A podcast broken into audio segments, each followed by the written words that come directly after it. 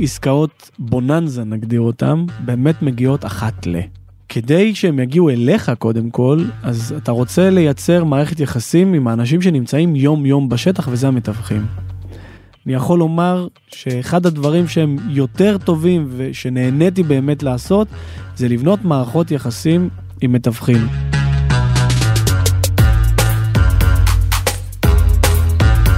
יש אנשים שבשבילם נדל"ן זו השלמת הכנסה למשכורת החודשית או סוג של פנסיה לעתיד. ויש מעטים שהופכים את זה למרכז חייהם, וזה בדיוק מה שעשה האורח שלנו היום. אהלן, אני גיא ליברמן ואתם על כסף בקיר, פודקאסט השקעות הנדל"ן של גלובס. היום אנחנו מארחים את יזם הנדל"ן שי שור. הוא רק בן 34, אבל מאחוריו כבר יש היסטוריה נדל"נית עמוסה במיוחד. מי שהתחיל מעסקת פליפ על דירה בדרום הארץ ב-2012, המשיך לרכישת בנייני מגורים קטנים עם שותפים ולמגרשים, וכיום הוא כבר בעסקי היזמות של בנייני מגורים. אז איך הוא עשה את זה בפחות או יותר עשור? למה ביקור מקרי בבית זית שליד ירושלים השפיע על חייו? נדבר גם על דוגמאות מהשטח, על מה חשוב לשים דגש כשמתכננים שיפוץ או בנייה, וגם נשמע ניתוח מעמיק על היתרונות שגלומים ברכישת מגרשים במכרזים של רשות מקרקעי ישראל, ואיך עושים את זה. אני כבר מזהיר מראש, הפרק שלנו היום ארוך מעט מהרגיל, ולא סתם כי השיחה עם שי הייתה אחת המרתקות שיצא לי לקיים בכסף בקיר. בואו נצא לדרך ונראה אם תרגישו כמוני בעוד משהו כמו 50 דקות. התחלנו.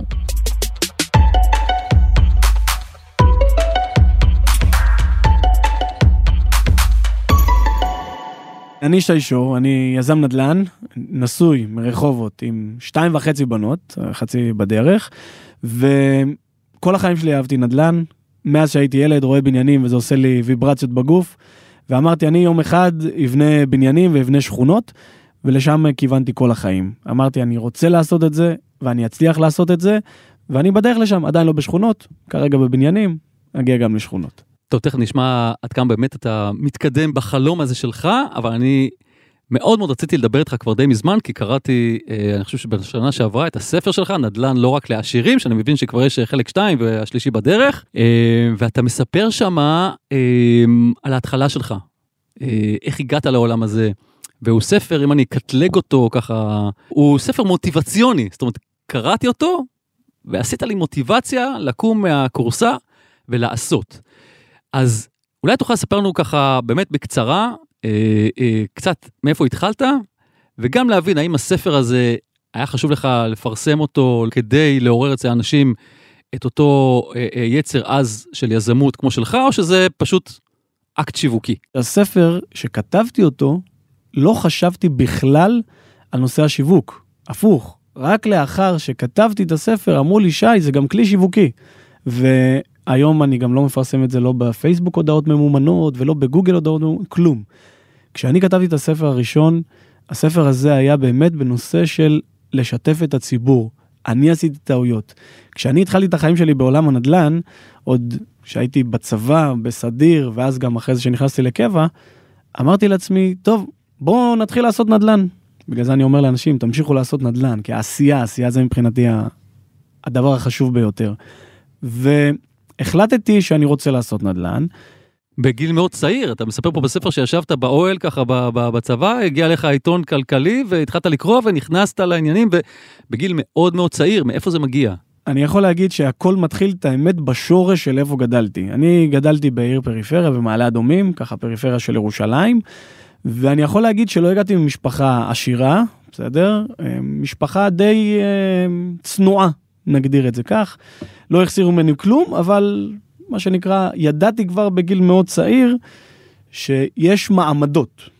כלומר, יש את האלה שיש להם ויש את האלה שיש להם פחות. אוקיי? אני לא אגיד אין, אלא יש פחות.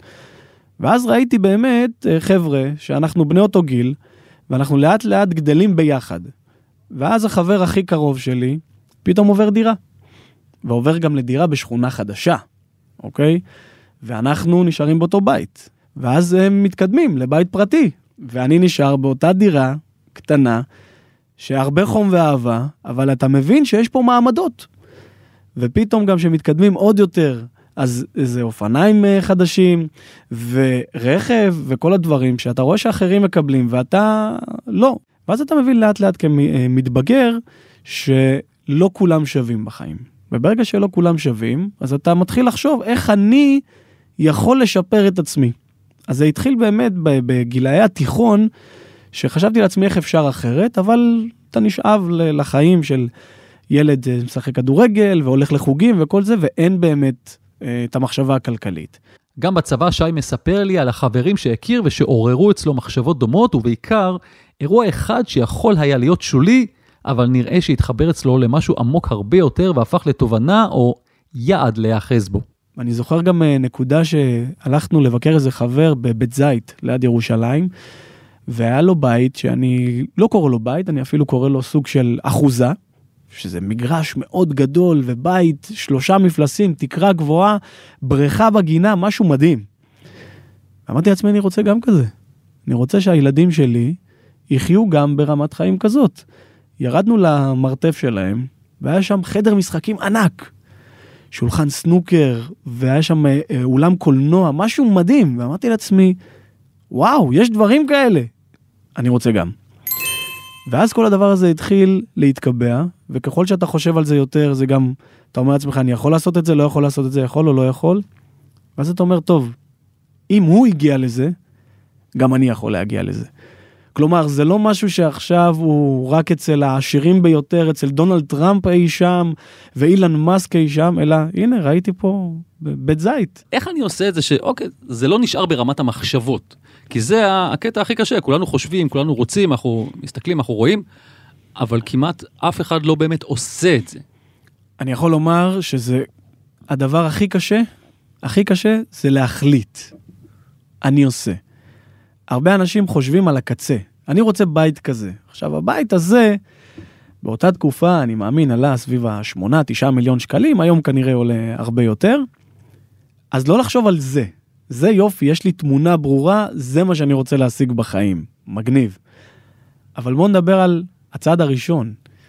הרי אם היום אין לי כסף, ואני התחלתי גם במצב שלא היה לי כסף, אז להגיע לתשעה מיליון שקלים, כנראה זה לא יקרה ביום.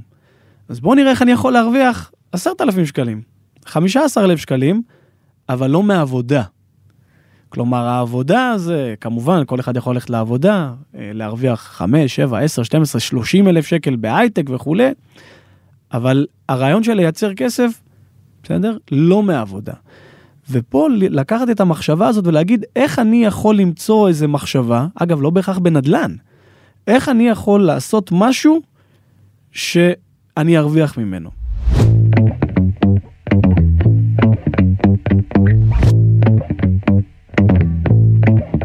כנראה ששי לא סתם אומר שאפשר להשקיע באפיקים אחרים חוץ מנדל"ן, כי גם כשהוא התחיל להשקיע, זה לא היה בקירות. אני התחלתי בכלל בשוק המניות.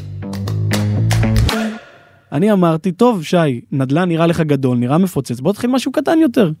אתה יכול להשקיע 500 שקל בשוק המניות. והתחלתי להשקיע בשוק המניות. אמ, אגב, במשבר של 2008, הסאב פריים, ושמתי פשוט כסף, בלי ידיעה, בלי שום דבר, אבל אמרתי, אני חייב לנקוט בפעולה מסוימת. אני חושב שברגע שעשיתי את הפעולה הזאת, זה הפך להיות יותר מוחשי. כמובן, כשאני נכנסתי אחרי המשבר, התחלתי להרוויח בכל מקום, זרקתי מניות פה, מניות שם, לא הבנתי כלום, לא היה לי מושג, והרווחתי, ובאמת הרווחתי יפה. כשאני אומר יפה, אני מדבר על מאות שקלים לבן אדם בצבא. אז, אז למה לא להישאר במניות? אז יפה. אז לקח מהחיים שלמדתי על שוק המניות, זה שאחרי משבר, בגדול כל מקום שתזרוק אבן, המחיר יעלה. ואני יכול לומר שאני, אגב, עושה את זה עד היום. גם היום שאני רואה משברים כלכליים, כמו שהיה לנו עכשיו את המשבר הקורונה שהיה לא מזמן, אני יכול לומר שכן, ראיתי שהמחירים יורדים, אמרתי, טוב שי, שים כסף במניות מסוימות, וזהו, ותחכה. לא לטווחים הקצרים, לטווחים הארוכים, אני עושה את זה עד היום. אבל אצלי היה הסוויץ' שאמרתי לעצמי, טוב, הנה אני מרוויח משוק ההון, מרוויח מרוויח, והרגשתי על הגל אופוריה מטורפת, ואז הפסקתי להרוויח. כי השוק התחיל לחזור לעצמו, ומניות לא עשו 100% בשנה, אלא התחילו להתנהג כמו ששוק מתנהג. ואז פתאום אתה רואה שהמניות שאתה בוחר, לא רק שהן לא מרוויחות, הן מפסידות לך הרבה מאוד כסף. טוב, לא נורא, בהתחלה אתה מרגיש טוב, אה, שטויות, מניה פה, מניה שם, הכל בסדר. אבל אז אתה רואה שאתה מפסיד הרבה מאוד כסף. כשאני אומר עוד פעם הרבה מאוד כסף, אני יכול לסכם שנתיים פחות או יותר שהשקעתי בשוק ההון, הפסדתי 30 אלף שקל. שלאותה תקופה שבחור שנכנס לקבע וגם עוזר עם המשכורת שלו קצת להורים, זה וואו, זה כאילו 30 אלף שקל, זה, זה לא נורמלי מבחינתי, ואני אומר לעצמי, מה, מה אתה עושה שי? ואז אמרתי לעצמי, טוב שי, כנראה התחום הזה הוא לא בהכרח בשבילך. כי ניסיתי את זה לתקופה של, בסדר, כמה שנים, מ-2008 עד 2010, ניסיתי, ראיתי, בהתחלה הרווחתי נהדר, אבל הבנתי שזה כנראה לא בשבילי. כמו בשיטת האלימינציה, שי פשוט מתח קו על שוק ההון וחיפש מסלול אחר להרוויח בו כסף. אני הבנתי, עוד פעם, מספרות שאני קורא לאורך הזמן, שאם רוצים לעשות כסף, אז זה דרך סך הכל שלושה ענפים, שוק ההון, שוק הנדל"ן ויזמות עסקית. אז לפתוח עסק, אמרתי לעצמי, שי, לא, אתה גם עדיין בצבא וכל זה, אתה לא פותח עסק. שוק ההון ניסית, לא צלח. אז נדל"ן זה מה שנשאר, כאילו אין ברירה, בוא ננסה, נראה. רץ לשוק הבאר שבעי, ורואה דאז דירות במחירים של 150-200 אלף שקל. תאפס אותנו על איזה שנה אנחנו מדברים? 2009. ואני רואה פשוט את המחירים שם ואני אומר לעצמי, זה לא נורמלי, כי זה כל כך יקר. היום אנחנו מסתכלים על זה בדיעבד ואומרים, וואו, אם הייתי יודע, הייתי קונה חצי באר שבע. אבל באותה תקופה זה מאוד יקר, כי עוד פעם, אני, אין לי יותר מדי כסף, וכסף מהמשכורת קבע המטורפת של 6,000 שקל הולך גם חלק לעזרה להורים, ואני גם צריך לחיות ממשהו. אז אני בעצם מגיע למצב שאני רואה את באר שבע, 150, 200, 220 אלף שקל דירות, ואני אומר לעצמי, וואו, איך משיגים את הדבר הזה? אז אני אומר לעצמי, טוב, בוא נתחיל אה, לשתף אנשים. כי אם לי אין כל הסכום, אולי יהיו אנשים אחרים שגם אולי רוצים להשקיע בנדל"ן. ואז בעצם התחלתי לעשות את הגיוס משקיעים הראשון שלי, שאני יכול להגיד שהגיוס משקיעים הזה הוא לא היה במתכוון, זה היה כדי לשתף חברים, בואו נעשה ביחד. אני יש לי יעד, אם היעד שלכם דומה ליעד שלי, בואו נעשה ביחד. ואני יכול לומר שעד היום, שאני מגייס גם משקיעים ב-18, 20 ו-30 מיליון שקל, זה אותו דבר, זה יעד משותף, שאני רוצה בעצם להגיע ליעד כלשהו, אבל חסר לי כסף, או יש לי כסף בפרויקטים אחרים ואני אומר כרגע אני לא מוציא כי יש שם עסקה נהדרת, אז אני הולך ואני מגייס כספים מהציבור. אז אותו דבר בדירה הראשונה, זה לפנות לחברים ולהגיד להם חבר'ה בואו נעשה ביחד. אני לא יודע עד כמה התובנה הזו של שי עברה, אז אני אחדד. להשגת ההון יש דרכים וצורות רבות מעבר לכיס הפרטי שלכם. תבינו את הסיכון, אבל גם תנסו לבדוק לעומק מה האפשרויות שלכם. עכשיו אני אעשה לכם ספוילר קטן, את הדירה הראשונה שלו, שי לא קנה בבאר שבע. לא קניתי בבאר שבע, כן. לא קניתי בבאר שבע מאותה טעות שהקשבתי לעורך דין, עוד פעם, בדיעבד, כן, לא ידעתי שאני מקשיב לעורך דין אה, צעיר בתחילת הדרך, שרציתי לקנות דירה והיא הייתה במושה, שזה בעצם אה, הרבה מאוד דירות שותפות. במדינת ישראל, כן, חלק בלתי מסוים בקרקע, וזה לגיטימי, כאילו, יש לזה שווי יותר זול, אבל זה בסדר, וגרים שם, ויש טופס 4 למבנה, ומשלמים שכירות והכל טוב. ומקבלים גם משכנתאות בהרבה מקרים, הכל בסדר. אז לא הבנתי את זה באותה תקופה. והעורך דין אמר לי, אל תכניס אה, ראש בריא למיטה חולה. ואני נלחצתי, וברחתי מהדבר הזה. וככה הוא הגיע לאשקלון, כשלצידו שני חברים שנכנסו איתו להשקעה. כל אחד הביא 100 אלף שקל, וקנינו ביחד דירה. כלומר, זה, היה הרעיון. עכשיו, עוד פעם, אם אני חוזר אחורה למחשבה למציאות, היה מאוד קשה לקחת את הרגליים ולצאת לשטח. כי באותה תקופה אני גם, אין לי רכב. ההשקעה הראשונה שלי, אני נוסע באוטובוסים, כן? וזה קשה. אבל אתה אומר, אתה תמיד זוכר את התמונה הזאת של הבית בבית זית, ואתה אומר, אני צריך להגיע לשם. ואם אני לא אצא מאזור הנוחות שלי, ואני אגיד, טוב, מחר, מחרתיים, עוד שבוע, זה פשוט לא יקרה. זה פשוט לא יקרה. אז אם אני אסכם רק בקצרה, תקן אותי אם אני טועה, קנית אה, דירה ב, אה, באשקלון, בקצת יותר מ-300 אלף שקלים, הזכרת אותה לפי התוכנית העסקית שלך, קראתי בספר שאפילו התעקשת לקבל את המחיר שרצית, נכון? והיא עמדה ריקה חודשיים עד שקיבלת את המחיר שרצית, ואחרי זה מכרת אותה ב... אמרת לי שאתה לא תשכח את המספר, 444 אלף שקל. כן, ואז נתתי הנחה שם על החלון שבור. הבנתי, שזה בתוך כמה זמן עליית השווי הזאת? זה, קודם כל הייתה גם השבחה באמצע, שדאגתי להשביח את, ה, את הנכס עצמו כדי שבאמת תהיה עליית ערך, אבל זה קרה בשנה וחצי. עם כמה רווח יצאת מהעסקה הזאת? בגלל שהיינו שלושה שותפים, אז הרווח פה התחלק בין כולנו פחות או יותר, כל אחד לקח 30-40 אלף שקל הביתה, כן? כולל השכירות, כולל כל הדברים. ובסוף ידעתי שאני לא הולך לעשות את העסקה הכי גדולה שלי בחיים, אבל היה חשוב לי פסיכולוגית לראות שהצלחתי. כלומר, גם שאני רואה משקיעים ואומרים לי, שי, הנכס שלי על הנייר שווה ככה, כן? על הנייר זה נחמד, אבל ברגע שאתה מוכר, מממש את העסקה, אתה מרוויח. ואז אתה אומר לעצמך, אוקיי, הצלחתי. עכשיו אני יודע שמה שעשיתי בשנה וחצי האחרונות, זה היה תהליך נכון. כי בסוף השוק משלם לי. כי אם לא עשיתי מחקר טוב, והגעתי לאזור הספציפי הזה וקראתי תוכניות עתידיות כי ידעתי שהמחירים שם יעלו, ולא עשיתי השבחה נכונה כי עלה לי יקר מדי, אז בסוף לא הצלחתי. אבל אם ברגע שמכרתי ואני רואה שיש רווח, אז אני אומר לעצמי, אוקיי, התוכנית העסקית, כמו שאמרת מקודם שעשיתי, שמבחינתי ממש זה לא הייתה תוכנית עסקית, אלא בוא נעשה ונצליח, נקווה שהכל יהיה טוב, אז, אז אתה יודע שבאמת אתה מצליח. ואז אתה אומר, אני יכול לשכפל את זה. והוא באמת שכפל, ותוך זמן קצר רכש דירה שנייה באשקלון, אלא שאז הוא נעזר בגורם חדש. הפעם נעזרתי גם בבנק. לפני זה כל אחד הביא לבד, כן, וגם המאה אלף שלי הגיעו, לקחתי את זה בהלוואה. לא הבנתי שהבנק אוהב למשכן נכסים, וכשהוא ממשכן, יש לו בטוחה והוא נותן ריביות גם טובות. ברגע שהבנתי את זה, אמרתי, טוב, אני יכול כבר uh, לקנות דירה עם הבנק. והבנק מאוד אוהב לתת uh, כסף לנדל"ן. אז מאוד. הדירה השנייה שלך הייתה בעצם השותף שלך, הפעם זה היה רק הבנק, או שגם הלכת עם שותפים? במקום, היינו, במקום בדירה הראשונה היינו שלושה שותפים, הפעם ירדנו לשניים. אמרתי, אני לא צריך עכשיו את הכל, קניתי גם דירה יקרה יותר, כדי שבאמת תהיה רווח שקלי יותר גבוה, למרות שהתשואה הייתה קצת יותר נמוכה, אבל שקלית גם, איך אמרתי, אני רוצה את התשע מיליון שקל, אז התשואה היא נחמדה, אבל השקלי הוא גם לא רע בכלל. ואז אמרתי, טוב, אני רוצה באמת אה, להגיע עם פחות אנשים, שישאר לי יותר רווח בכיס. וזה היה הגלגול, וכל פעם שכפלתי את זה. בשיחה שעשינו לפני שפתחנו מיקרופונים, אה, דיברת איתי על, על זה שכבר לא מעט זמן אתה במקומות אחרים, מגרשים, ובכלל הגעת ליזמות, שגם נגיע אה, אה, לזה. למה בעצם? למה לא להישאר אה, אה, בדירות מגורים, לעשות את הפליפים האלה ולהתקדם ככה? קודם כל אני יכול להגיד שאני למדתי ככלל בחיים, איפה שיש הרבה אנשים, שולי הרווח הם יותר נמוכים.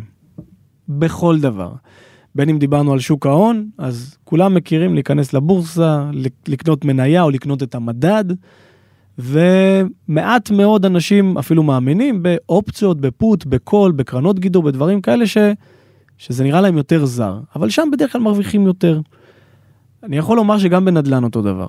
כלומר, היום תשאל את המשקיע הממוצע, מה אתה רוצה לקנות? 80% מהם יגידו דירה. כשאתה שואל אותם למה דירה בפועל, אין להם סיבה אמיתית ומוצדקת ללמה דירה, כי פשוט ככה חינכו אותנו, וזה מה שקורה. זה גם משהו שכולנו מכירים, אנחנו יודעים מה זה דירה, אנחנו יודעים מי גר שם, אנחנו יודעים איך זה עובד, זה לא מערב אותנו עכשיו לפתוח איזה תיק אה, במס הכנסה, זה יותר פשוט. נכון, וזה, איך אמרתי, זה הכלל. וגם פה, בתוך הכלל הזה, החבר'ה שמחפשים את הנדלן המניב, יהיו יותר כאלה.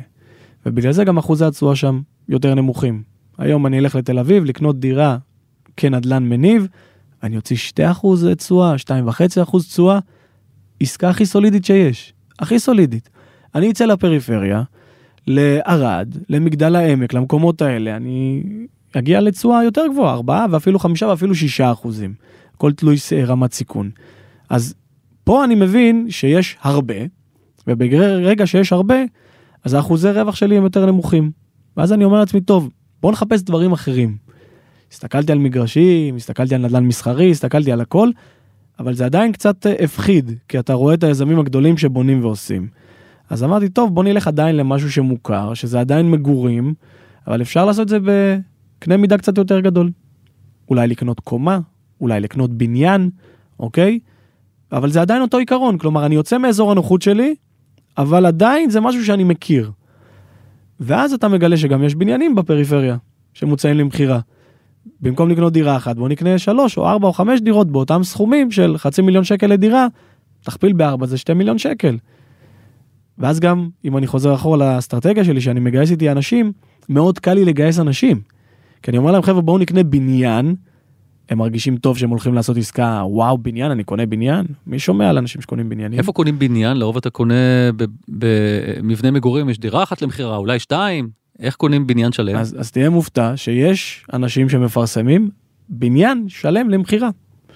בין אם זה עכשיו באתרים שמפרסמים אה, מודעות ובין אם זה דרך מתווכים. שזה כלי נהדר, אגב, מתווכים, כי הזמן, הזמן, הם יודעים לאתר, ואז אתה מגלה שיש בניין בשתי מיליון שקל, עם ארבע דירות, או בניין במיליון וחצי עם שלוש דירות. אז משהו כמו שנה אחרי ששי הצליח באותה עסקה ראשונה באשקלון, הוא וחבריו מצליחים לרכוש בניין בחיפה. חשוב להדגיש שמדובר בשנת 2013 והמחירים של אותם ימים שונים לגמרי מהמחירים של היום. יאללה, בואו נשמע על העסקה הזו שנשמעת לי כמו חלום רטוב של כל נדל"ניסט. אני יכול לספר, זה בן אדם שקיבל ירושה, בחור אה, בגילאי ה-50 לחיים שלו, אבא שלו נפטר, ופשוט השאיר לו את הבניין. אז אני שואל אותו, איך אבא שלך הגיע לבניין הזה? אז הוא אמר, הוא היה חכם. כל פעם שמישהו בבניין הציע את הדירה שלו למכירה, הוא קנה. איך לא ראיינתי אותו בזמנו לפודקאסט? עליו השלום. לגמרי.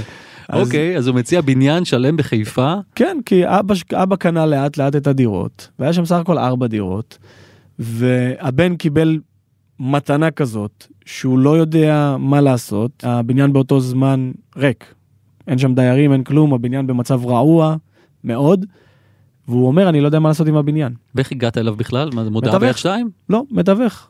בונים מערכות יחסים מאוד מאוד טובות עם מתווכים בסביבה, ופשוט מתחילים להתקרב אליהם ולהתקרב אליהם, והם מבינים שאתה מאוד מאוד בשל לעסקה, שאתה בא עם חברים שמאוד בשלים לעסקה, והוא פשוט אה, רוצה, מה שנקרא, לתת לך את הסחורה הכי טובה, כי הוא יודע שאתה לא מדבר, אלא אתה עושה. בכמה קניתם את הבניין? בניין, זה, אני חושב שזה היה סביב ה-450 ליחידה, אם אני זוכר נכון, אה, כי זה היה מאוד מהיר. כלומר, הבנתי את זה, ומפה כבר הבנתי שהיזמות, עזוב את הבנוי, שי, עזוב, הבנוי הוא נחמד, אבל זה לא הכסף הגדול. מה עשיתם?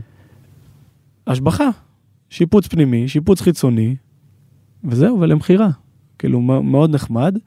ואני יכול לומר שזה נתן גם את הסוויץ' בראש, כי פה זה כבר, אתה רואה עסקה שהיא יותר, אוקיי, גייסתי עכשיו ארבעה אנשים לתוך דבר כזה, וזה לא כבר בן אדם אחד שקונה דירה, אלא זה כבר משהו שהוא יותר, יותר גדול.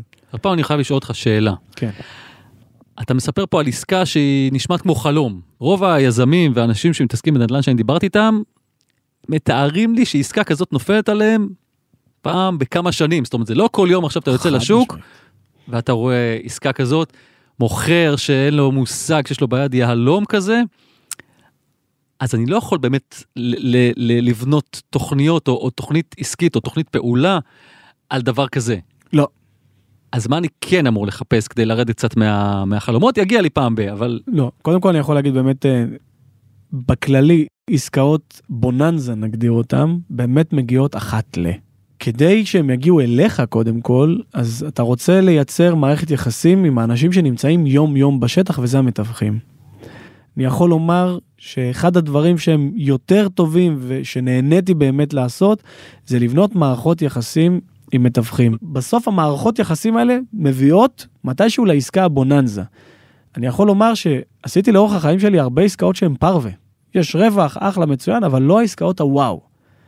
העסקאות הוואו זה העסקאות בדיוק שהסיפור עם הבחור שהוא קיבל ירושה בגרמניה, הבחור שקיבל ירושה בתל אביב, הזוג שהתגרש, כל הדברים האלה, אבל זה מגיע אחת ל.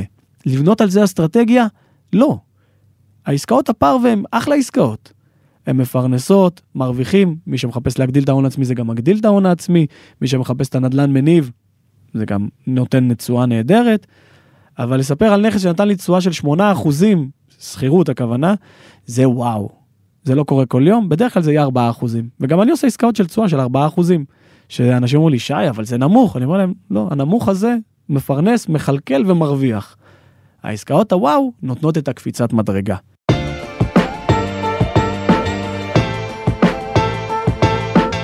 אז שי התחיל בפליפים על דירות, התקדם לבניינים, אבל האבולוציה הנדל"נית שלו לא נעצרה שם. וכאן אולי לראשונה בכסף בקיר אני מקבל הסבר מעמיק על תחום ההשקעה במגרשים. בואו תשמעו. אחרי הבניין, אני מבין ש... שמגרשים. למה? עוד פעם, מאותה סיבה שכולם בדירות, או שאתה רוצה משהו אחר? הצ... השוק שמצומצם. כלומר, אני מתחיל כבר להבין, מתווך מתקשר אליי, אומר לי, שי, עסקה. אני אומר לו, מחיר, בטלפון. ואז אני בונה איתו דוח כלכליות בשיחת טלפון. אני אומר לו, טוב, אני קונה במחיר של חצי מיליון. תיווך אני משלם לך 10,000 שקל פלוס מע"מ. יהיה לי עכשיו עורך דין, פתיחת משכנתה, אני מחשב איתו את כל הדברים. ואז אני אומר לו עסקה לא רווחית. ואז גם נכנס לתמונה כל נושא מס רכישה, כי אתה קונה יותר מדירה אחת ואתה אומר לעצמך, טוב, מס רכישה יקר. אמ, אז אתה אומר לעצמך, איך אני יכול לצמצם את מס הרכישה? ואז אתה מתחיל להעמיק, ואתה מציק לעורכי דין, ואתה מציק ליועצי מס ולרואי חשבון וכל הדברים האלה. והם מספרים לך קודם כל שעל בניינים זה 6% של מס רכישה ולא כמו היום 8%, אז אחת הסיבות ללכת לבניינים. ואם תוציא היתר בנייה תוך 24 חודשים, אתה מקבל זיכוי של אחוז. כלומר זה 5 אחוזים. אז אתה אומר לעצמך, אוקיי, יש פה את המס רכישה הכי זול במדינה. כי על הבנייה עצמה אני בכלל לא משלם מס רכישה. אז וואו, כאילו אני יכול להגיע למס רכישה של 2 אחוז, 2.5 אחוז, אפילו עסקאות שהגענו לפחות מאחוז, למה 2 או 2.5 אחוזים? כי על הבנייה עצמה אני לא משלם מס רכישה. אם קניתי מגרש במיליון שקל, שילמתי 60 אלף שקל מס רכישה. הבנייה עלתה לי עוד מיליון לצורך הדוגמה, זה אומר שסיימתי עסקה בשתי מיליון שקלים, ומס רכישה שילמתי 60 אלף שקל. זה שלושה אחוזים. ואז אני אומר לעצמי, איזה סטארט-אפ. אני יכול לא לשלם מס רכישה. כאילו, אני יכול לשלם, אבל מס רכישה מאוד נמוך. ואז גם אני נחשף לעולם המכרזים. מכרזים של מדינת ישראל. של רשות מקרקעי ישראל בעיקר. רשות מקרקעי ישראל, מדי פעם גם קרן קיימת לישראל וכולי, אבל בעיקר רשות מקרקעי ישראל. ואז אני מגלה גם ששם הם נותנים הטבה למי שקונה יד ראשונה, מה שנקרא, מהמדינה. הם נותנים גם הנחה במס רכישה. כלומר, כשאתה קונה מהמדינה, אז המחיר של הקרקע מפוצל לשתיים. העלות עצמה של המגרש, והעלות של הוצאות הפיתוח. שהוצאות הפיתוח זה בעצם הקבלן המפתח. שהוא מגיע ועושה את התשתיות, ביוב, חשמל, אינסטלציה וכל הדברים שנוכל באמת להשתמש במגרש. אנחנו מסתכלים על מחיר של מגרש, מיליון שקל, ובפועל הוא מחולק לחצי מיליון שקל עלות הקרקע, וחצי מיליון שקל עלות הפיתוח. רק אני אעשה פה עצירה שנייה אחת, מדברים על, על מכרזים של, של אה, רשות מקרקעי ישראל, רמ"י, תכף אני אשמח אם, אם תוכל אה, עוד קצת להרחיב על זה, אז באמת אתה, אתה בעצם מציע במכרז את המחיר שלך, שאתה מקווה לזכות פה, כמובן במחיר הנמוך ביותר, אבל עם זכייה, אבל את הוצאות הפיתוח הם, זה fix price, זה כתוב לך במכרז עצמו. נכון. אז כשאתה מדבר על, על דוגמה שנתת, מיליון שקל, חצי מיליון זה המכרז, ועוד חצי מיליון אה, אה, אה, הוצאות הפיתוח, אז החצי מיליון של הוצאות הפיתוח זה באמת זה fix, החצי מיליון השני אתה מקווה ש... שפגעת לזכות. נכון. מקווה, כן, זה הוצאות ידועות מראש, אני לא צריך להתמודד על זה, או כותבים לי בחוברת המכרז את המחיר לכל מגרש. ואז המדינה בעצם באה ואומרת, על הוצאות הפיתוח, זה לא המגרש עצמו. כלומר, אתה לא צריך לשלם על זה מס רכישה, כי זה שירותים של קבלן. יש כוכבית קטנה, כי המדינה עדיין רוצה להרוויח מזה כסף. היא אומרת, ביום שייסגר המכרז, נראה לאיזה אחוז פיתוח הגיע הקבלן. כלומר, אם הקבלן אמר, הגעתי לעשרה אחוזים מהשלמת הפיתוח, אז טוב, שילמתי חצי מיליון שקל על הפיתוח, למס רכישה, אני צריך לשלם מס רכישה רק לפי 50 אלף שקל. כלומר, אני מבין שיש פה הטבת מס נהדרת. אז המיסוי הוא, הוא זה שהביא אותך ל... כן. לתחום המגרשים? כן, אבל גם, עוד פעם, הבנתי שהעסקאות הגדולות באמת נמצאות בשוק מאוד מאוד מצומצם. אז מגרשים, גם כאן שי מעיד ששום דבר לא הלך לו בקלות. במגרש הראשון, קודם כל, שבעה מכרזים עברתי עד שזכיתי במכרז הראשון, שגם פה, כל הזמן, תמשיך, תמשיך, תמשיך. אני לא יודע אם אני עושה עבודה טובה, אבל ההתמדה, התמדה, כל הזמן התמדה. צריך להגיד ש, שכשאתה אה, משלם, או שאתה אתה ניגש למכרז יותר נכון, ואתה לא זוכה, אתה מקבל את כל הכסף בחזרה, זאת אומרת, כן. צריך להגיד, זה, אין כן, פה כן. הפסד, יש פה הפסד של זמן וכאלה והכל, אבל הפסד כספי אין. כן, שאני מבחינתי הזמן זה הדבר הכי חשוב. כי בסוף... אה, כולנו. כן, בסוף אתה עושה את העבודה, ומחקר של חודש, חודשיים, שלושה, באזורים חדשים שאתה לא מכיר בכלל, ואז פתאום אתה מגיע למצב שאתה לא זוכה. ובבאסה, כי אתה כל פעם מפתח תקווה וציפייה. אז איפה זכית בפעם הראשונה? זכיתי ביישוב להבים. להבים אה, בדרום ליד באר שבע, רבע שעה צפונית מבאר שבע, שעוד פעם עשיתי מחקר וכביש 6 שהולך להגיע והכל וכולי, ובאותה שיטה, עם אנשים ביחד בואו ניגש, זכינו שם בשני מכרזים, שני מגרשים, לשתי וילות, היישוב שם הוא רק צמודי קרקע, מלבד בדיור מוגן שבנו שם, ו, וזה, וזה המגרש, זאת העסקה הראשונה, באיזה שנה זה היה? 2016 אני חושב, אוקיי. אני חושב כן, 2016. כמה עלה אז מגרש בלהביא? או-אה. Um, סביב ה-600 אלף שקל פחות או יותר, כולל מע"מ, כולל מס רכישה, כולל אוקיי. פיתוח, 600 אלף שקל. שי מספר לי שמיד עם הזכייה, הוא וחבריו קיבלו הצעות לרכוש את המגרש במחיר יקר יותר ב-100 עד 150 אלף שקלים, מה שכבר אפשר סיבוב מהיר, אלא שהם לא התפתו. אני למדתי משהו לאורך עוד פעם החיים שאני קורא ושומע תמיד אנשי עסקים, תמיד גדולים. אם מציעים לך היום את הסכום, כנראה שזה שווה יותר. וכמובן חלק מהיעדים זה גם לבנות, לגדול כיזם, אז אני כמובן לא מוכר את המגרש, את המגרשים עצמם לא מוכרים, כי עוד פעם יש איתי גם שותפים בפנים, ו- ומתחילים את המסלול הזה של הוצאת היתרי בנייה. שאני יכול לומר שזה משהו שבדיעבד למדתי שהמון המון מהחיסכון בכסף בבנייה, זה בכלל לא בבנייה, זה בתכנון. כלומר, כשאתה מתחיל להוציא היתרי בנייה עם אדריכל, אתה חד משמעית חייב להשקיע את כל המאמצים. רוב האנשים שאני שומע, אגב, גם יזמים, יאללה, קדימה עם ההיתר, קדימה, קדימה, קדימה, רוצים רק לעלות על הקרקע, לעלות על הקרקע, ואני דווקא בגישה קצת שונה, אני גם רוצה מהר, אבל בגישה של לעצור, אדריכל הביא תוכנית, קדימה, יושבים ומשקיעים הרבה מאוד זמן בתוכנית. כי אני יכול לחסוך הרבה מאוד כסף. תסביר, אתה בעצם לא רוצה לגור שם, אתה רוצה לעשות רווח על נכון. המגרש הזה. אז איזה דברים אותך מעניינים למצוא בתוכנית הזאת כדי למקסם בעצם את הרווח העתידי? אז אני יכול קודם כל לומר שלמדתי את הדברים שלדוגמה השלד עצמו. אדריכל בא ומתכנן מבנה שתמיד, איך אמרנו, המתווך שלו אינטרס לעמלה, האדריכל יש לו אינטרס לנראות. כלומר, הוא רוצה מחר בבוקר שברגע שיבוא אליו לקוח ויגיד לו שלום בוא תראה לי דוגמאות של בתים שעשית, הוא יוכל להצביע על הבית שלך ולהגיד בוא תראה איזה בית מדהים אני עשיתי, אני תכננתי כלומר, כאדריכל. ואז אנחנו רואים שאדריכלים הם אנשי רוח, ומפליגים עם הדמיון שלהם בתכנון של בית, ואתה רואה פתאום גג עם גל, ואתה רואה כל מיני צורות גיאומטריות שאתה אומר לעצמך וואו וואו איזה מדהים. ואז אתה לומד שזה עולה הרבה מאוד כסף. כי הגג המעוגל הזה, צריך גם קבלן מיוחד שיעשה את זה, וטכניקה מיוחדת של הקבלן, וזה עולה הרבה כסף. אז אתה לומד לייצר משהו שהוא יתאים לרוב האוכלוסייה, אז אתה בודק מה רוב האוכלוסייה צריכה, בכמות חדרים, מבחינת גודל של בית, עם מרתף, בלי מרתף, וגם בגמר, בסטנדרט של הגמר. ואז אתה אומר, טוב, אם זה הרוב, כמו שאמרנו, הרוב זה, זה בסדר, זה מחיר שהוא, שהמשפחה הנורמטיבית יכולה לעמוד בו. וגם אלומיניום. אדריכל, תוכניות ראשונות. אתה אומר לי אלומיניום, אני ישר חושב, ים כסף, זה מה שעובר לי בראש. נכון, העלות היקרה ביותר בפרויקט זה אלומיניום.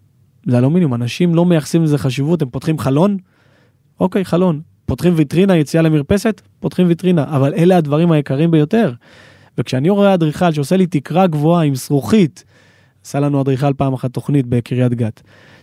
שתי קומות, גובה של שתי קומות לבית פרטי, וזכוכית מהרצפה עד התקרה, שתי קומות, וזה נראה מרשים, ורואים הדמיה מדהימה. ואז אני אומר לאדריכל תבטל. אומר לי, מה תבטל? תראה איזה בית, תראה איזה... עשה לי הדמיית יום, הדמיית לילה, נראה מדהים. אמרתי לו, תבטל. אמר לי, למה? תראה איזה מקסים. אמרתי לו, כן, אבל רק החלון הזה, 200 אלף שקל החלון הזה. אני לא בטוח שאני מחזיר את זה במכירה. ויכוחים, ויכוחים, ויכוחים, הוא מתבאס, מתבאס, אבל בסוף תמיד זוכרים מי משלם למי, אני כיזם משלם לאדריכל, ואני אומר לו, תקשיב, אה, לא, לא בתקציב שלי. אז תגיד אם אני חוזר למגרש הזה, אתה מוציא תוכנית, אתה מוציא היתר בנייה? כן. כן. ומה קורה אז? אתה בונה או שאתה מוכר? בונה, בונה, בונה, בונה. למה חשוב לבנות ולא למכור כשיש לך אה, אה, היתר בנייה ביד? אני תמיד מה שלנגד עיניי, שי, האם אתה הולך לבצע פעולה שמקדמת אותך או לא? אתה רוצה להיות יזם נדל"ן, אם אתה עכשיו מוכר את הקרקע עם היתר, האם זה מקדם אותך ליעד שלך להיות יזם נדל"ן? אז אני מבין, וזה עוד פעם, מציעים לך כל הזמן, מתווכים מציקים לך ובוא תמכור ובוא תמכור. ואז אני אומר לעצמי, זה לא מקדם אותי. אם אני אבנה, אני אצבור ידע בבנייה, עוד פעם, לא כקבלן, כיזם. אני צובר ידע בבנייה, וגם אחד הדברים שעשיתי זה לא לקחתי מפקח בנייה. למה? כדי לחוות את זה בעצמי. אז אמרתי, זה יקדם אותך. אם זה מקדם אותך, אתה חייב לעשות את זה. אמ, אגב, הבנייה הזאת, אני חושב שזה היה הדבר הכי קשה שעשיתי בחיים. הדבר הכי קשה שעשיתי, אני גר ברחובות, נוסע ללהבים, אמ, כמעט, כמעט כל יום. כמעט כל יום בלהבים, וגם שזה כל יום, זה 4, 5, 6 שעות להיות שם. הייתי בא עם לפטופ, כי אני יודע שאני צריך גם לעבוד תוך כדי, אבל זה, זה מה שאני עושה. כי רציתי ללמוד רזי המקצוע וכולי, היה מאוד מאוד קשה, מאוד קשה, ואני מאוד מרוצה שעשיתי את זה. מאוד מרוצה, זה נתן לי המון כלים לבנייה, המון כלים. הידע, הידע תמיד מאוד עוזר. אז אני יכול לומר שהתהליך של הבנייה היה קשה, לא עמדתי בלוחות הזמנים שהצבתי לעצמי, הצבתי לבנות את הבית תוך אה, שנה, בניתי תוך שנה וחצי, אוקיי? למה זה, למה זה התארך? מחוסר ידע, כי לא ידעתי מתי צריך להביא את הטייח ומתי צריך להביא את האיש אלומיניום, ואז כשאני מבין שאני צריך להביא את האיש אלומיניום, אז יאללה בוא נאסוף הצעות מחיר.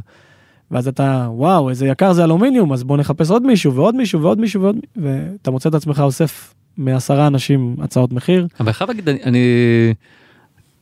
קראתי את, את, את הספר ובדירה הראשונה שלך באשקלון אז גם כן כתבת שם שאתה היית השיפוצניק הלכת ושיפצת את הכל ואחד הלקחים שלך היו אה, אה, לא לעשות את זה יותר לקחת אה, קבלן שיפוצים. הנה, אתה עושה כן עם הראש, אני באמת קראתי. חד משמעית. אה, ולחסוך לך את הזמן. אז למה פה לא יישמת את הלקח הזה של עצמך? אני תמיד כשי, אני אומר לעצמי, כשאתה הולך לעשות משהו חדש, תכיר את זה. תדע מה זה. אז רגע, תעשה לנו closure לסיפור, בכמה אתה מוכר את הבית? אה, בתים שם, אה, אחד מהבתים נמכר ב-2 מיליון 350, שבפועל בנינו בעוד מיליון 200, פחות או יותר, היתרי בנייה היה עוד 100 אלף שקל, אה, וזאת הייתה עסקה שהיא רווחית, היא אחלה, היא סבבה.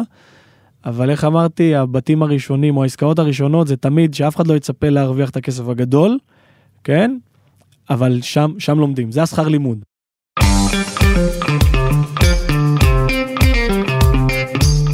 נראה לי שפספסתי משהו בשיחה.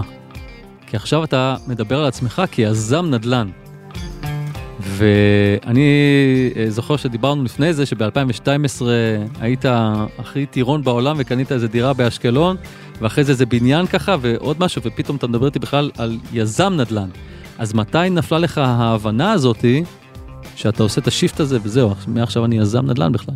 קודם כל אני יכול לומר שלהעיד על עצמי יזם נדל"ן, אני יכול לומר אולי אה, בארבע שנים האחרונות, כלומר אני כבר בתוך עולם הנדל"ן עשור, אולי אני מגדיר את עצמי כעצמי, כפרסונה, רק בארבע שנים האחרונות. למרות שאני מתכנן בניינים, זה נראה לי כאילו החלום שלי שרציתי להגיע להיות יזם נדל"ן ואני, ואני כבר שם, זה משהו שהיה קשה לי מאוד מאוד להשלים עם עצמי.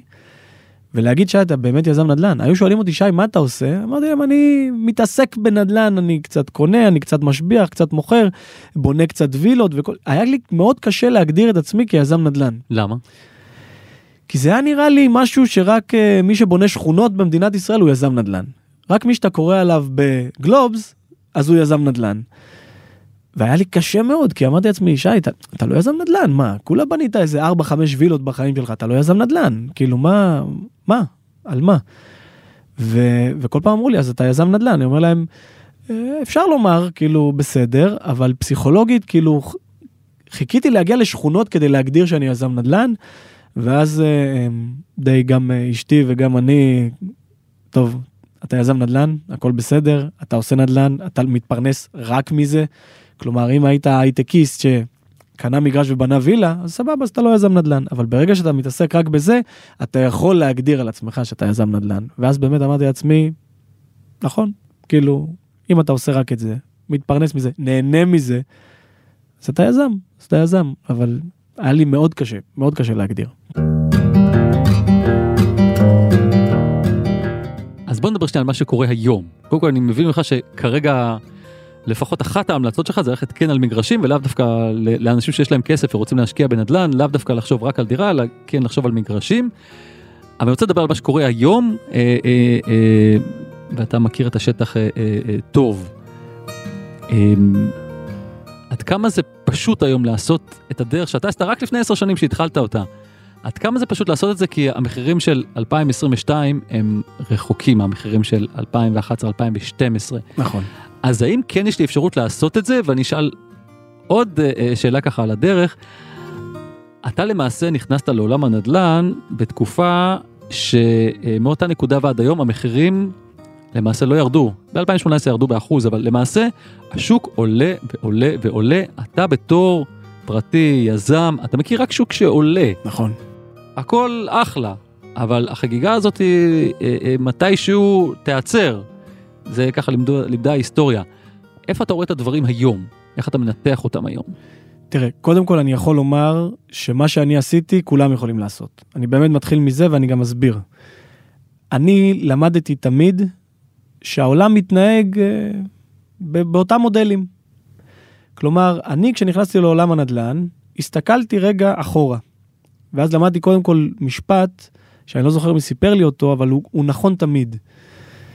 שהזמן הכי טוב... צודקת. זה נכון לא רק לנדל"ן, זה נכון לכל האפיקים. והוא אמר לי דבר כזה, נדל"ן, הזמן הכי טוב לקנות נדל"ן היה לפני 20 שנה. תמיד, לא משנה איפה אני נמצא ובאיזה שנה. גם ב-2012 אמרו לי את זה, גם ב-2015, גם ב-2020, תמיד אמרו לי את המשפט הזה. אז לפני 20 שנה, והזמן הבא הכי טוב זה היום. זה תמיד אני שומע. אני יכול לומר שב-2012, אם הייתי מקשיב לעצה של נדל"ן היה טוב רק מלפני 20 שנה, לא הייתי עושה נדל"ן. לא עושה נדל"ן. אבל אני מסתכל, ניתחתי רגע ברמת המקרו באמת את מדינת ישראל. ואמרתי לעצמי, מדינת ישראל, המדינה ראתה משברים.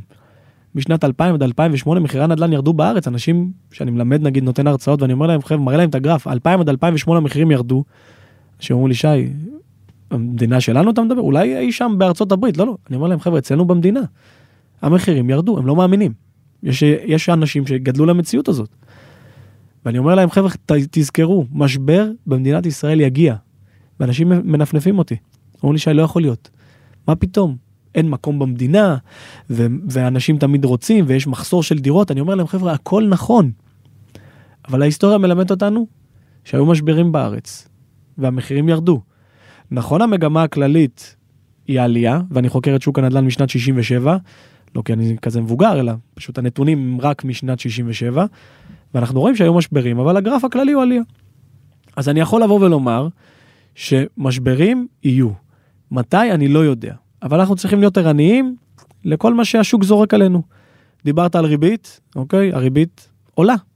הריבית עולה. והצהיר הנגיד שהוא רוצה לעלות באחוז וחצי, כלומר בשנה הקרובה. זה עכשיו דגל שאני שם לעצמי ואני אומר, אוקיי, הריבית עולה. מיד מה אני הולך לבדוק? היסטוריה. מה היה כשהריבית הייתה אחוז וחצי יותר ממה שהיא היום? אז אני רואה ב-2015, 16, 17 שהריבית הייתה דומה למה שהנגיד רוצה להגיע, ואני רואה שמחירי הנדל"ן המשיכו לעלות. אז אני אומר, אוקיי, אז הריבית זה רק עמוד אחד לשינוי מגמה. מה העמוד השני? אני מסתכל על התחלות בנייה. אז אני ערני תמיד להתחלות בנייה. אני ערני תמיד לפועלים. כמה השוק הזה מייצר פועלים. כלומר, כל הזמן אני צריך להיות ערני לדברים שהם ברמת המקרו, אבל הם משפיעים ישירות על הבן אדם בקצה. כי אם דיברנו על העלאת ריבית, וזה משהו שקורה כרגע, אז אנחנו רואים מצב שמשק הבית, לא אכפת לו אם יהיה עוד חצי אחוז בריבית. גם בעוד אחוז בריבית, כנראה שזה לא יפריע לו. אבל אם נראה עכשיו שלושה אחוזים שהריבית עלתה, אנחנו נראה אנשים שפשוט לא מחזירים משכנתאות, כי זה כבד עליהם. אז זה משהו שאני תמיד ערני אליו. ואני יכול לומר שבגלל זה, אני גם עובד באסטרטגיות קצרות כרגע. כשאני רואה שהמגמה מתחילה של הריבית לעלות, עוד פעם, יש עוד אפיקים אחרים, של התחלות בנייה, כמו שאמרתי מקודם, אבל אני מחליט לשנות אסטרטגיה רק לעסקאות קצרות. שנה עסקה, שנה וחצי עסקה, שנתיים עסקה, עסקה קצרה. כי אם חלילה אני אתפס בתחילת משבר, אז אני לא חווה את כל המשבר. רק תסביר לנו מה זה עסקה קצרה לשיטתך? עד uh, שלוש שנים. עד שלוש שנים, במקרה שלי זה לקנות מגרש, להוציא היתר ולבנות. אוקיי? אז לדוגמה, עכשיו אני יכול לומר שאני קונה מגרשים בעיקר בפריפריה, פריפריה הדרומית. למה? כי שם הוצאת היתר הבנייה היא יותר קצרה. כלומר, אני הולך לתל אביב או הולך לירושלים, אני יכול לחכות להיתר שלוש וארבע שנים. אז אם אני מוציא היתר שלוש ארבע שנים, ואני תוך כדי תהליך ופקד אותי משבר, זה פוגע לי מאוד בתוכנית העסקית. תגיד לסיום, יש לך עוד איזושהי עצת זהב או משהו שהיית רוצה להעביר אה, אה, לאנשים ש... שחושבים להיכנס לתחום? כן, קודם כל לעשות. כולם חושבים, כמו שאמרת מקודם, כולם חושבים, אבל לעשות, אבל דבר אחד לעשות. כלומר, אני עכשיו מבין שאני רוצה להתחיל לעשות נדל"ן, אין בעיה. תתחיל בלקבל אישור עקרוני מהבנק. לך תקבל אישור עקרוני מהבנק. עכשיו, אנשים בדרך כלל לא מתכוננים לזה, הולכים לבנק, שלום, אני רוצה לקנות דירה להשקעה. שואל אותו הבנקאי בכמה, אז הוא מתחיל לחשוב מול הבנקאי, אמ, אמ, אמ, חצי מיליון שקל, אוקיי? טוב, איפה הדירה? מתחיל עוד פעם לחשוב, הוא לא התכונן מראש. ואז החוויה הזאת שהוא פוגש פעם ראשונה את הבנק, הוא מתחיל לעכל את הדברים. ואז בעצם אני יכול לצאת, בפעם הבאה שאני הולך לבנק, כבר עם רשימה מוכנה. אני יודע באיזה מחיר, אני יודע איפה, ואני יודע מה פחות או יותר המחירים שם, בין 450 ל-550, כי אפילו עשיתי סקר שוק באתרים שמפרסמים את הנדלן הזה. ואני גם יודע להכין משכורות שלי, ואני יודע לדבר מה שהבנק רוצה. ואז זה גלגל, זה מתחיל לזוז. ובין אם זה לא תהיה דירה, זה יהיה נדל"ן מסחרי, זה יהיה מגרש, שאני אישית מאוד מאמין, זה רק פעולה אחת. פעולה אחת שמייצרת את הגלגל הזה שמייצר עשייה. אז זה מה שכן הייתי חושב לתת לאנשים ככה. טוב, שי, אני מאוד מודה לך ש... שבאת להתארח אצלנו. תודה שאירחת אותי, מאוד נהניתי. תודה רבה. עד כאן שי שור, ולא נסיים לפני שנפגוש את אריק מירובסקי, פרשן הנדל"ן הבכיר של גלובס. אהלן אריק. היי, גיא. Uh, תשמע, שמעת את שי, uh, סיפור לא שגרתי, uh, מה יש לך להגיד על מה ששמענו? Uh, אני אגיד לך, uh, שמענו ממש דוגמה למשקיע חכם, ואדם שבנשמתו הוא משקיע. זאת אומרת, עד עכשיו רוב הזמן אנחנו שמענו על uh, משקיעים שהם uh, בעבודה חלקית, משקיעים uh, חובבים, ופה אנחנו רואים בן אדם שבאמת עושה את העבודה של משקיע כפי שצריך לעשות. לוקח את זה לקצה. תשמע, הוא התחיל מדירה קטנה באשקלון, באמת ניסוי וטהייה כזה, והמשיך הלאה. צריך להגיד שזה לא מתאים לכל אחד, זאת אומרת, רוב האנשים שיש להם כסף בצד ורוצים להשקיע אותו בדרך כזו או אחרת, אין להם את הזמן או, או, או את הרצון להפוך ליזמים בעצמם. אה, אתה חושב ש, שאולי אנשים מוותרים לעצמם, או, ש, או שהסיפור של שי הוא ייחודי? אני חושב שהסיפור הוא ייחודי. בואו בוא נתחיל ככה, העובדה היא שאני לא זוכר הרבה סיפורים מהסוג הזה שעלו בפודקאסט במשך uh, כל השנים שאתה עורך אותו. Uh, מדובר בדבר ראשון בגישה, גישה שאומרת שמשקיע שווה מקצוע. זה לא תחביב, זה לא משהו לשעות הפנאי, זה משהו שצריך ממש לעבוד ולא לחשוב על uh, דירה כעל איזשהי סוג של השקעה פסיבית שתניב לך כספים uh, כאלה ואחרים. זאת אומרת, זה, אפשר לחשוב על זה בצורה כזו, ורוב האנשים חושבים על uh, דירה כעל, באמת כעל השקעה פסיבית שמניבה לך uh, הן uh, uh, דמי שכירות חודשיים והן uh, עליית ערך, הכל בסדר. אבל זה עדיין uh, לא הופך אותם למשקיעים מקצועיים. לגמרי. לעומת זאת, כאן אנחנו רואים, אנחנו, פה אנחנו רואים באמת אה, דרכי פעולה של משקיע, אמיתי. הבנתי, רציתי לשאול אותך על, על נושא שעלה פה ובעבר לא התעסקנו איתו כל כך, למרות שהוא קיים, וזה השקעה במגרשים דרך מכרזים של רשות מקרקעי ישראל. אמ, עד כמה הדבר הזה, עוד פעם, מתחבר גם למה שאמרת קודם, הוא, הוא נכון אה, לאנשים, והאם אפשר לעשות את זה בכלל לבד, או שבאמת פה צריך להיעזר באנשי מקצוע? טוב, הדבר ה... יש כמה דברים טובים לגבי מגרשים. קודם כל זה המוצר הנדל"ני הכי טהור שקיים. קרקע. אה, אין עליה, אתה יודע בדיוק אה, אה, מה אתה מקבל, אתה יודע בדיוק מה זכויות הבנייה עליה. מה אתה תבנה אחרי זה, איזה סוג של דירות או איזה סוג של קוטג' וזה, זה אחרי זה עניין של טעם. אבל זה מוצר, זה מוצר טהור, זה מוצר, איך להגיד, עירום, שקל לאחר, קל אה, בעקבותיו גם לתחשב עלויות של אה, אה, מה אתה רוצה להקים וכמה זה יעלה לך. זה הצד הטוב. צד נוסף טוב, שאם אה, יוצא לך אה, מזל אה, ואתה אה, ניגש למכרז רמי עם... אה, מעט משתתפים, יכול מאוד להיות שתזכה גם אה, במגרש הזה במחיר טוב. אה, זה הפלוסים. המינוסים, שאין שם כלום. זאת אומרת, אתה צריך אה, לאחר מכן או ליזום, או ליזום על המגרש הזה, להקים פרויקט משל עצמך, או לחבור למישהו, או למכור את המגרש לאחר מכן. זאת אומרת, זה משהו שאתה לא יכול למשל אה, להשכיר אותו, אה, כמו שאתה יכול לעשות עם דירה, או עם נכס, או עם משרד, או עם חנות. זאת אומרת, יש פה משהו שדורש... זה דורש אה, לא מעט מיומנות. זה דורש ממך מקצועיות, אה, מקצועיות, זה דורש ממך חזון, וכמובן להכיר היטב את השטח. הבנתי, אז אולי באמת שווה אה, לחבור למישהו שכבר עשה את זה, לפחות בפעם הראשונה. אריק, אני מאוד מודה לך, וניפגש בפרקים הבאים. בשמחה, תודה רבה, גיא. עד כאן עוד פרק של כסף בקיר. לעשרות פרקים נוספים שלנו ניתן להאזין דרך אתר גלובס, בספוטיפיי, באפל פודקאסט או בכל מקום אחר שבו אתם מאזינים לפודקאסטים. אם אהבתם ואהבתם את מה ששמעתם, אתם מוזמנים לשלוח את הפרק לחבר או חברה שמתעניינים בתחום ועדיין לא שמעו על כסף בקיר. אם אתם בעצמכם משקיעים בנדל"ן ורוצים לספר לנו על ההשקעה שלכם או כל דבר אחר, כולל לבקש פרק על נושא מסוים, שילחו מייל לכתובת כסף.בקיר at גלובס.co.il באותיות באנגלית כמובן.